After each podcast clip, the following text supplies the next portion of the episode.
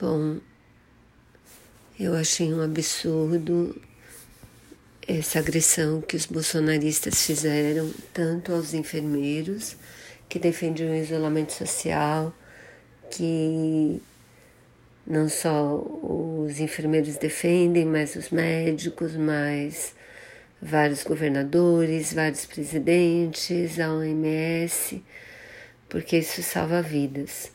A gente sabe que isso prejudica empregos, mas a morte não vai facilitar a vida de ninguém também. A morte de gente em massa. E a agressão de jornalistas eu também considero como um ato terrorista, na verdade, como a agressão dos enfermeiros.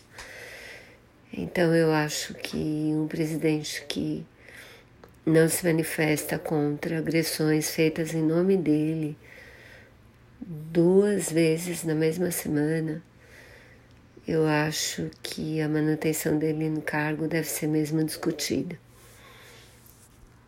Uma vergonha, Bolsonaro, sério, uma vergonha.